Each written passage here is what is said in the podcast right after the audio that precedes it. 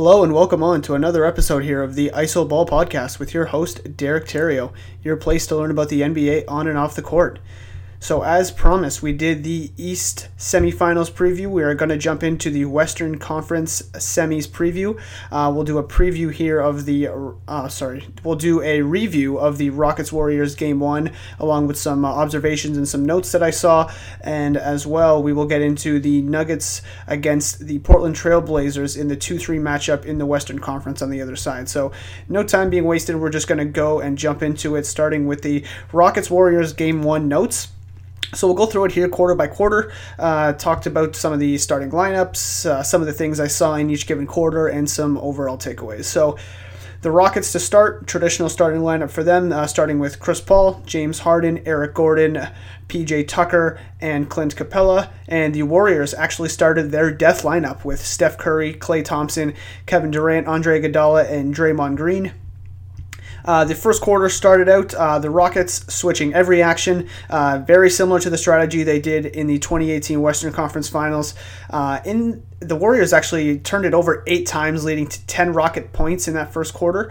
Um, but despite that, the Rockets, one of thirteen from three to start, absolutely abysmal. And the Warriors won that quarter twenty-eight to nineteen after one. Uh, Draymond and Uh, Kevon Looney were the top scorers in the first quarter, first quarter benefiting a lot from some Rocket uh, defensive breakdowns, uh, beginning with the very first play of the game where Draymond Green uh, slipped an off-ball screen and got an easy layup right at the rim. Moving on to the second quarter here, the Rockets three started to fall a little bit. Uh, they went actually seven of nine after missing fourteen of their first sixteen three-pointers. Uh, but despite that, twice in the quarter, Rockets got a shot clock violation just because they weren't aware of the time. They didn't get in. They got into their offensive sets uh, very late, and that cost them at least two possessions in that quarter. Uh, on the other side, Golden State, thirteen turnovers at the half uh, for the Golden State Warriors. But despite that, it was about fifty-three fifty-three at halftime, despite all of that. Halftime shooting, the Rockets shot sixteen of forty for forty percent. Warriors shot twenty-three of thirty-nine for fifty-nine percent. So despite all of that, we had a tie game at halftime, which is quite surprising. The Rockets defensively were very solid in that first half, in my opinion. Uh, moving to the third quarter here, Golden State actually won this quarter thirty to twenty-three, and overall the Warriors just started getting much better quality of looks uh, than the Rockets, in my opinion. With four minutes left, a key Key possession here, key couple possessions here. With four minutes left to go uh, in the quarter, Iman Shumpert uh, overhelped on a Looney post-up that was being defended. I believe it was by Daniel House at that point. I could be wrong about that. And he overhelped, and the Looney just made an easy pass to Draymond for an easy dunk. And then Shumpert comes down the other end uh, with eight seconds left on the clock, takes this bad shot, in my opinion, this pullback three-pointer, and then that led to the Warriors getting out in transition where they were pushing, and then K D got a foul for two free throws. So that kind of embodied that quarter to me. I mean, the Rockets weren't getting great shots, and the Warriors were just getting awesome shots. Uh, and to compound that, Warriors eleven of fourteen from the free throw line in the third quarter, and after three, the score was eighty-three seventy-six for the Warriors. So moving on to the fourth quarter here, Kevin Durant was just cooking in isolation. Uh, four offensive rebounds for the Warriors in that quarter as well.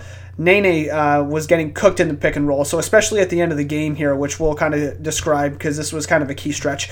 So Uh, Steph Curry, uh, so the I think the Rockets at this point are down two, if I'm not mistaken, after a free throw. Nene is in there, not sure why, for a defense-only possession.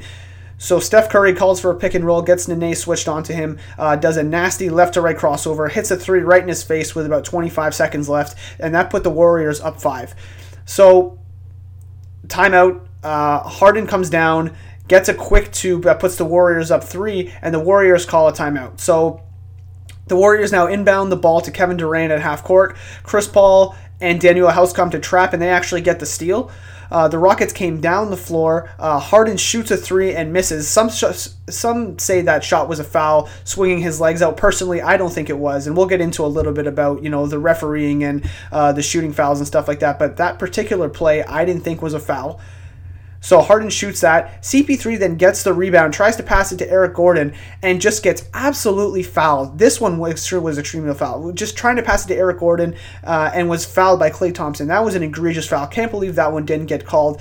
And that actually leads to Chris Paul complaining to the ref and getting his second technical, which uh, got him, you know, kicked out from the game. Warriors made the free throw, and the Warriors go on to win the game one oh four to one hundred off that free throw. So here's some overall general observations from this game that I pulled personally. Uh, we can start with the no call on the three-point attempts.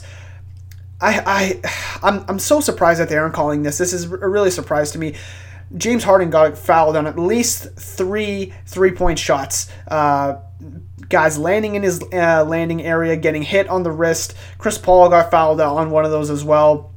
And you just have to give the guy space to land. We saw in twenty seventeen what happened to Kawhi Leonard. They've changed the rules uh, to make sure that, you know, the Zaza Pachulia situation doesn't happen and guys aren't getting injured. And if you watch the plays, there's very, very high risk for James Harden to turn his ankle because guys are landing in his space. And, you know, I, I, I was at the Raptors versus O K C game where I believe Ibaka landed in Schroeder's landing space in uh, on a mid-range shot and actually got a technical foul for that. So not only a three-shot foul, a technical foul for that. So the fact that there was no foul called on James Harden to me is quite surprising. You'd like to think that they're going to clean those up, but again, I don't want to get too much into the refereeing sort of uh, sort of stuff. That stuff is out of your control, and you can only control what you can control. So we, we leave the refs out of it, but I do think that we should probably clean up uh, those shooting fouls because they are shooting fouls, in my opinion, other than the one uh, with uh, that James Harden shot to try and tie the game with seconds to go. I don't think that one was a foul, but the rest of them, I do believe that those were fouls. Another thing, the Rockets, very little points in the paint, thirty points in the paint for the entire game, and there was only one lob dunk to Capella. You could see that the Warriors were definitely trying to take that away. Uh, Harden was having to settle for some of these floaters. He missed three or four of those because the lob to Capella clearly was not there. And the Rockets, much like the Western Conference Finals in twenty eighteen, tried to put Steph Curry in every pick and roll with the attempt to get him switched onto James Harden. Uh, the Warriors played this little hedge and recover strategy where Curry would show onto Harden and then try to quickly recover back to his man, which they did to mostly success uh, for most of the game. And there was also some off-ball switching going on, especially uh, later in the third and fourth quarter, where Harden would call for the guy, for Curry's man, to come set a screen. But on the way up to set the screen, Curry would actually switch off and have somebody else, like Draymond or Klay, come and replace him as a defender. And so this allowed for Golden State to switch those pick and rolls. No advantage gain because, you know, instead of Curry switching on to Harden, now it's Draymond Green or Klay Thompson. So there's no advantage gain there. And uh, this, you know, caused Harden to, you know, settle for some isolation so- shots, some of which which weren't the greatest. On the Golden State side, Kevin Durant absolutely just cooked in this game. He cooked anybody not named P J Tucker in isolation. Daniel House was the guy that really just did not benefit from this at all. He really uh, uh, just cooked Daniel House on the post, shooting over the top of him, uh, a couple one-dribble pull-ups, uh, fouling. It was just very difficult for anyone not named P J Tucker, uh, who was in foul trouble at the end of the game there, to defend Kevin Durant, and let's face it, not really surprised about that. Uh, the Rockets, you know, also switched on every action, but just miscommunicated a number of times, which uh, led to Draymond on the short roll or two guys going with Curry, leaving the screener open for a dunk, things of that nature. That's something that the Rockets will have to clean up. Although they, although they did play a solid game defensively, those little uh, miscommunications on switches uh, really did not help them whatsoever. Um, I, I talked about K D. K D was easily the best player on the floor in this game. Uh, he had thirty-five points. Harden also had thirty-five points, nine of twenty-eight shooting for Harden, four of sixteen from three. He simply just has to be better. Six assists, four turnovers. He just has to be better in this game.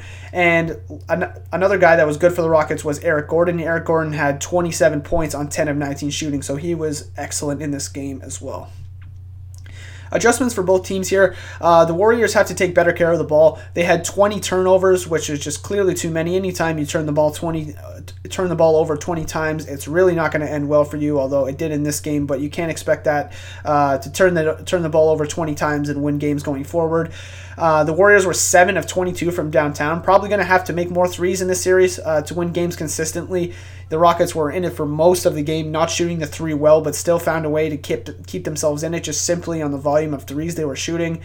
Finding ways to get Curry and Thompson open. I mean, Tom Klay Thompson coming in with an ankle injury didn't look like himself here, so maybe we cast that one aside for a little bit. But uh, the Rockets are just going to switch every pin down action, every uh, every off ball screen you're trying to set for those guys is just going to get switched, and those actions are going to be negated.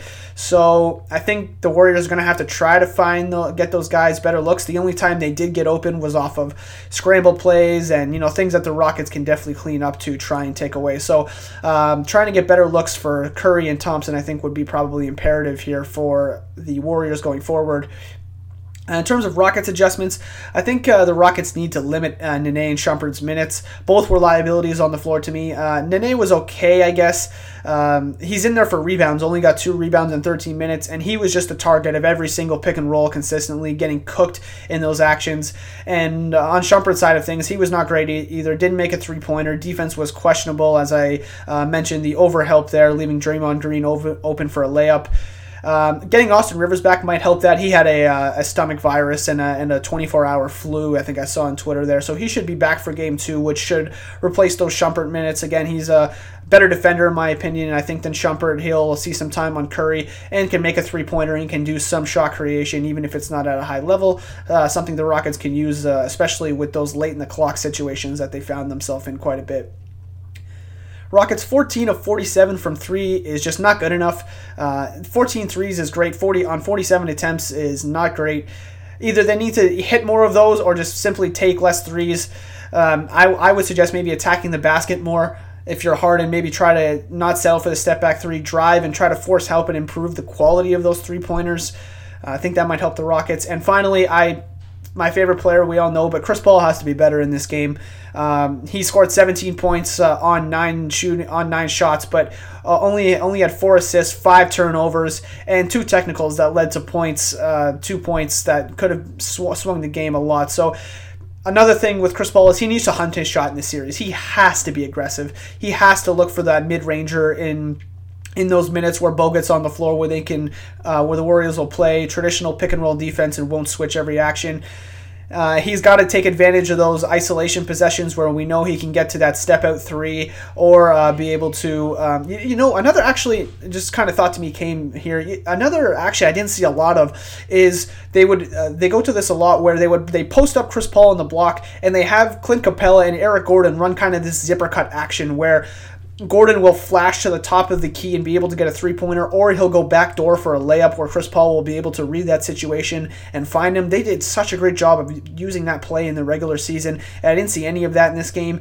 And I think maybe trying to do a little bit more of that in Game two might help the Rockets uh, find a little bit of better offense. But Uh, Rockets lose game one, and they need to win game two here. I mean, you can't go down two oh and be expected to win four out of the next five, uh, with a couple of those being in Golden State and a game seven being in Golden State. So I think the Rockets need to take a game on the road here from the Warriors, and it's uh, it's not a must-win in this series, but I think it's as close to as must, a must-win as you're going to get. Uh, I do believe the Rockets can defend their home court, but I think they're going to have to prove that they can win on the road in Golden State to have a chance to win this series. So I'm not going to make any predictions about this series. Obviously, Golden State won the first game, so it would be silly of me to say, oh, Golden State's going to win in X amount of games. But I think it's going to be a great series. I think I still think this game is going to go seven. And if I had to uh, pick a winner in the series, I'm going to go Golden State in seven games. And mainly that's just because they're on their home court. And uh, and we'll, we'll see how it goes. But this is the series that everyone has been looking for, uh, looking forward to. So uh, hopefully we got a good one going forward. So that'll wrap it up for the Rockets versus the Warriors. Now let's move on to the preview here of Denver-Portland, which takes place tonight at ten thirty. You know, given the proximity of myself, I'm on the East Coast here, uh, about an uh, hour and a half from Toronto. The timing of these games for me is a little bit difficult for me to stay up until one a.m. and then have to go to work the next day. So I, I tend to watch these games the next day on League Pass, or sometimes get sometimes get the fifteen minute uh, game recap uh, that League Pass puts out, things of that nature. So it's tough for me to give game by game breakdowns, especially of series like this. But series previews is always something I can is always something I can do, and uh, that's what we're going to do in this case. So Denver, Portland, much like I did like the, with the two East matchups. Let's do uh, the who guards who in this scenario. So starting with the Nuggets defensive matchup, I believe that Jamal Murray is going to guard C J McCollum. Uh, and I think Gary Harris guards Damian Lillard. I'm, I'm pretty sure that's how they played that matchup in the regular season as well. I think Torrey Craig will guard Moe Harkless. I think uh, Paul Millsap guards Al-Farouq Aminu. And I think Jokic obviously guards Kanter. Or I know Kanter's got a sh- uh, shoulder injury he's dealing with. So whether that be Zach Collins or Myers Leonard, I think Jokic will obviously guard whoever uh, replaces Kanter should that be necessary. On the Blazers side, Uh, defensively, I think uh, Dame Lillard will guard Jamal Murray. I think C J guards Gary Harris. I think Moe Harkless will guard uh, Torrey Craig. I think Al-Farouq Aminu guards Paul Millsap, and I think Kanter, uh, Leonard, or Collins, whoever starts, guards Nikola Jokic. So the keys for the Nuggets here. First of all, this is going to be an offensive series. I don't think either team is going to be able to stop each other. But the keys for the Nuggets is, first of all, get off, get out in transition. Uh, John Schumann put out an excellent article of some stats on both of these teams. And I, I pulled out some nuggets, no pun intended, uh, on some of these teams. So uh, the Denver Nuggets have scored one point two seven points per possession in transition. Uh, that was the postseason's best mark, ranked one out of sixteen teams. But their twelve point nine transition possessions uh, per game actually ranks fourteenth out of sixteen. So they're clearly scoring in transition, but just not getting out there enough. And I think they need to get out there a little bit more. I think that just makes sense for them. Uh, with Kanter wanting to get on the offensive glass and how big of a how big of a force he is on the boards, I think the Nuggets should look to run a little bit more and try to take advantage of the lack of size and mobility of this Portland team, which should yield some good shots, some good threes in transition, some good shots at the rim with the lack of shot blocking and things of that nature. Uh, the second key I got for the Nuggets here is just simply one player, and that's Will Barton. Uh, Will Barton began the series starting for the Nuggets, but played extremely poorly in that Spurs series. Uh, and was relegated to the bench, and rightfully so. He was definitely not good, and Torrey Craig in one game proved to be able to knock down a bunch of threes, which helped the, which helped the Nuggets, and also played some really, really good defense as well. Uh, the Nuggets were actually outscored by ten point two possessions per one hundred possessions. Again, this is uh, per John Schumann. ten point two outscored ten point two possessions per one hundred possessions with Will Barton on the floor. That was the worst net rating among all players who averaged at least fifteen minutes for their team that advanced to the conference semifinals. So of the eight teams that are in the conference semis, uh, Will Barton has the worst net rating of anybody who has played fifteen minutes. That's that's pretty poor in my opinion. That's very bad. Um, But in general, Barton is being tasked to lead that Nuggets second unit now that he's on the he's on the bench, and that means he's going to have to provide a scoring punch. He's going to be he's going to need to be better than he was uh, in that Spurs series. Uh, he's going to have to provide a bench presence. I mean, with guys on the other on the other side in Portland, with like Rodney Hood, Seth Curry being the main bucket getters off the bench, and obviously you know C J and Dame are going to get staggered minutes, so they'll be on the floor as well. Um, but Barton's going to have to be uh, take opportunity of that and make the Nuggets bench unit a plus when Dame or C J is on the floor in those staggered minutes. And I think he can do that. I think he's very capable of uh, being a scorer. I think he can get to his spots. I think he can knock down threes. He's just going to have to show that he can do that at this point uh, because he hasn't been good in this series, uh, in the Spurs series. So I think he's got a chance to redeem himself here, and I really think that he can do that. Uh, the last key I got for the Nuggets here is simply defending shooters. Um, see, all so many Blazers threats from three-point land. You got C J McCollum, Dame Lillard, Moe Harkless, Al-Farouq Aminu, Rodney Hood, Seth Curry, Myers Leonard. All these guys can shoot the three three ball and shoot it well, and that's backed up by the numbers. Again, per John Schumann here, Portland was the best shooting team in the first round at forty point five percent from downtown. forty point five percent, almost forty-one percent from downtown. That is a great number. Um, specifically, the the corner three. Portland shot forty-eight percent from the from the three in the corners, and again, an excellent number. And picking up these guys in transition, hard closeouts, making guys like Al-Farouq Aminu, Myers Leonard, and Harkless put the ball on the floor is going to be necessary to executing a defense that's going to uh, that's going to lead to less amount of three-point shots from these Nuggets guys, and making those guys, being Aminu, Leonard, and Harkless, do things that they're not necessarily uh, do things that are not necessarily their strengths, which is putting the ball on the floor and forcing them to make decisions. So that's going to be very key for the Nuggets, and I think if they can defend these shooters, that's going to go a long way for the Nuggets uh, to being able to put together a defensive strategy that's going to yield uh, good results and hopefully get some get them some wins in this series. So on to the Blazers here. Uh, keys for the Blazers is the first one I came up with, and it's low-hanging fruit, but it was a real easy one, is how do you defend Jokic? The center options for the Blazers, as I talked about, are uh, Enes Kanter, Zach Collins, Myers Leonard. Um, all of those guys are just mismatches. Like, Kanter might not even be ready to play with the shoulder, and even he is, you know, not a great defender, although he did prove to have some good defensive stretches against uh, O K C in the first round. But what type of what type of coverage are they going to get uh, to play on Jokic? I mean, you you certainly can't double him because of how good of a passer he is. He gets about ten elbow touches per game, and He he makes the most of those, whether he goes to work or finds the right guy passing. I mean, it's it's going to be tough to defend. It really is. He has the ability to pass at an elite level, which we obviously know. Uh, he can pick and pop to three. Uh, he can go to work with two, three, or four dribbles on the block. Uh, to me, Zach Collins, too light in the shorts. He's a little uh, he, he's a little light to be able to defend Jokic. Leonard, not really that great of a pick-and-roll defender or a defender on post-ups. Uh, and I, I doubt that, you know, he's going to be able to close out to Jokic on pick-and-pop situations as well. They, like I said, they really can't double because he's a good passer. What's the answer? I, I really don't know. I wish I had a good answer on how to defend Jokic with the resources that the Blazers have, but I just I just don't see it happening. So I think Jokic is going to be a major mismatch in this series, and I think a key for the Blazers is to find a way to at least limit Jokic and his effectiveness, and that's going to go a long way from the uh, for them to winning this series as well.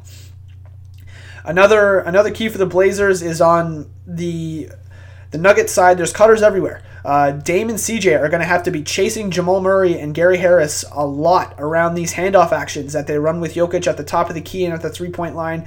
And they better be aware of these off-ball cutters as well, and this goes for the entire Blazers team. Um, they better be ready to run, because as soon as Jokic has the ball in his hand, these cutters are ready to just run everywhere. They know Jokic, if they cut hard, Jokic will get them the ball, and that's going to require a lot of off-ball attention and attention to detail from these Blazer defenders to be able to be locked in. Don't have five eyes on Jokic. That's not going to help you. You really need to be locked in on your guy and watch for backdoor cuts, watch for handoff actions, and just be aware of all this stuff, because uh, you lose a guy for a split second and Jokic has hit your guy right on the money for an easy layup. So uh, cutters everywhere on Portland, or on the Nuggets side, and Portland's got to be aware and right on cue and uh, very attentive to these uh, to these off-ball shooters and cutters, because they will get burned very quickly if they start uh, having too many eyes on Jokic.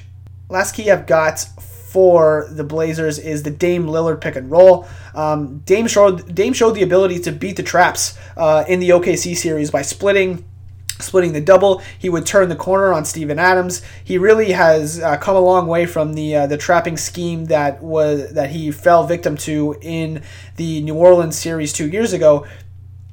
And now he's got range. Now he's got well-documented range. I mean, eight of twelve uh, from thirty-plus feet in the series against O K C. So now the pick and roll is going to have to be defended much further out on the floor, and I think their offense uh, should be a steady diet of these Dame pick and rolls, in my opinion. I mean, finding the roll guy, letting Kanter, Collins, or Leonard Um, either pick and roll, or in the case of Leonard, probably pick and pop, and have either Collins or sorry Collins or Kanter uh, be the release valve in the traps against Dame, and play the four on three game where, you know, you get the ball in the middle of the floor and you make a decision. Which shooter is open? Is there a guy guarding me? Am I going to the rim? Am I finding a shooter in the corner or out on the wing? And obviously, as I documented earlier, uh, the Portland Trailblazers are very adept at shooting three-pointers, and they're going to get open shots in this series if Dame can find uh, Kanter or Collins on in that four-on-three roll game. So we'll we'll have to see how that works. I mean, if you're the Nuggets, you're really going to want to have to be attentive of that, because if you're starting to leave shooters open, it's not going to end well for you, in my opinion. So wrapping this up, my prediction, I'm taking Portland in six games, and I'm taking Damian Lillard to advance to his first conference finals in his career. Uh, crazy about crazy to think about how great of a player Dame is and the fact that he's never been to a conference finals. Um, this series, I think, is going to be all offense, like I mentioned. And if in a series with all offense, I'm going to pick the best offensive player in these situations, and that is Damian Lillard. Uh, Portland also has more rest. Uh, they took care of the O K C Thunder pretty quickly, and the Nuggets went seven games with the Spurs. So the Portland has the rest advantage here. And overall, and again, in an offensive series, I think that Portland just has better shooting.